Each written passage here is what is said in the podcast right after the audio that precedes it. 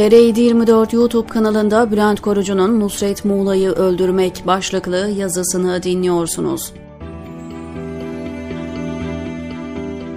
Çok şükür bizde ölüm cezası yok ve bunu getirecek olan da ben değilim. Onun için bin kişinin önünden 12 defa geçirilsin. Nikolay Raporun yanına iri harflerle bunu yazdı Çar. Güçlü ve yapılı bir adamın ölmesi için 5000 vuruş yeterken 12 bin sopanın kesin ve çok acı verici bir ölüm anlamına geldiğini, hatta bunun aşırı acımasızlık olduğunu elbette biliyordu Nikolay.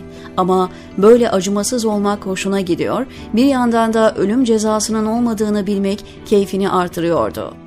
Tolstoy Hacı Murat romanında 1800'lü yılların Rusyasını anlatırken Çar Nikolay'ın ülkesinde idam cezası olmadığı için takındığı yalancı gururu ve insanları ölüme mahkum ederken duyduğu sadistçe hazzı bu satırlarla anlatıyor. Türkiye'de ölüm cezası yok, ne mutlu. Cezaevinden kaç cenaze çıktı, sayabilen var mı? Ya da sırasını bekleyen kaç hasta tutuklu ve çoğu 80 yaşın üstünde insan? Sosyal medyada her gün isimlerini ve tükenmek üzere olduklarını gösteren fotoğrafları geçiyor önümüzden.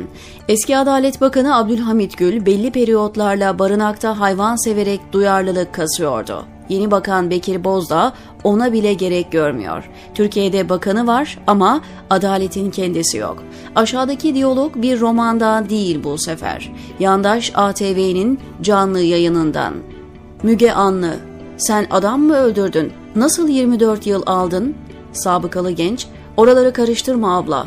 Müge Anlı, peki 24 yıl aldıysan nasıl dışarı çıktın? Sabıkalı genç, koronavirüs sebebiyle abla.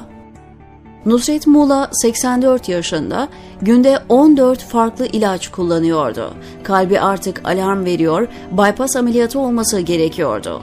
6 yıl 3 ay hapis cezası almıştı. Suçu, Bankasya'ya para yatırmak ve Gülen cemaatinin dini sohbetlerine katılmaktı.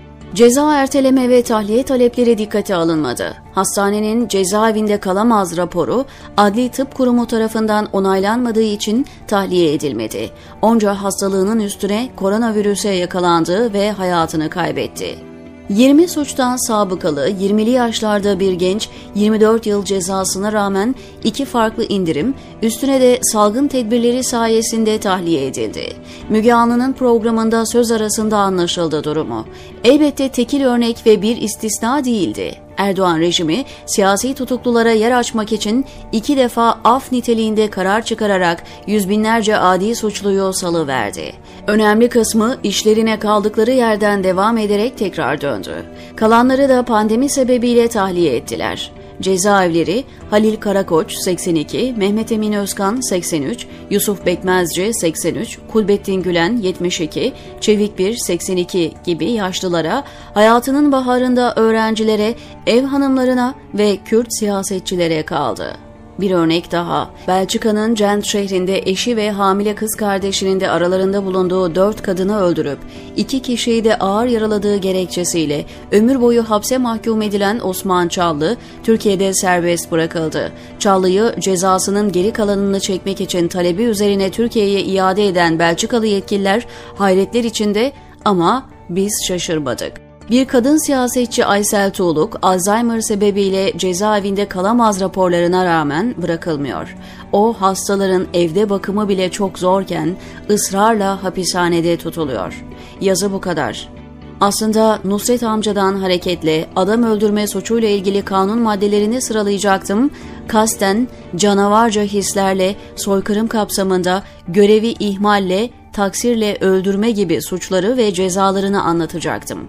Karar zinciri içindeki herkese uyacak bir suç tipi bulmuştum. Lakin onları yazmaktan vazgeçtim. Kanunları onlar da biliyor. Çar Nikolay gibi ölüm cezasının yasak olduğunun farkındalar elbette.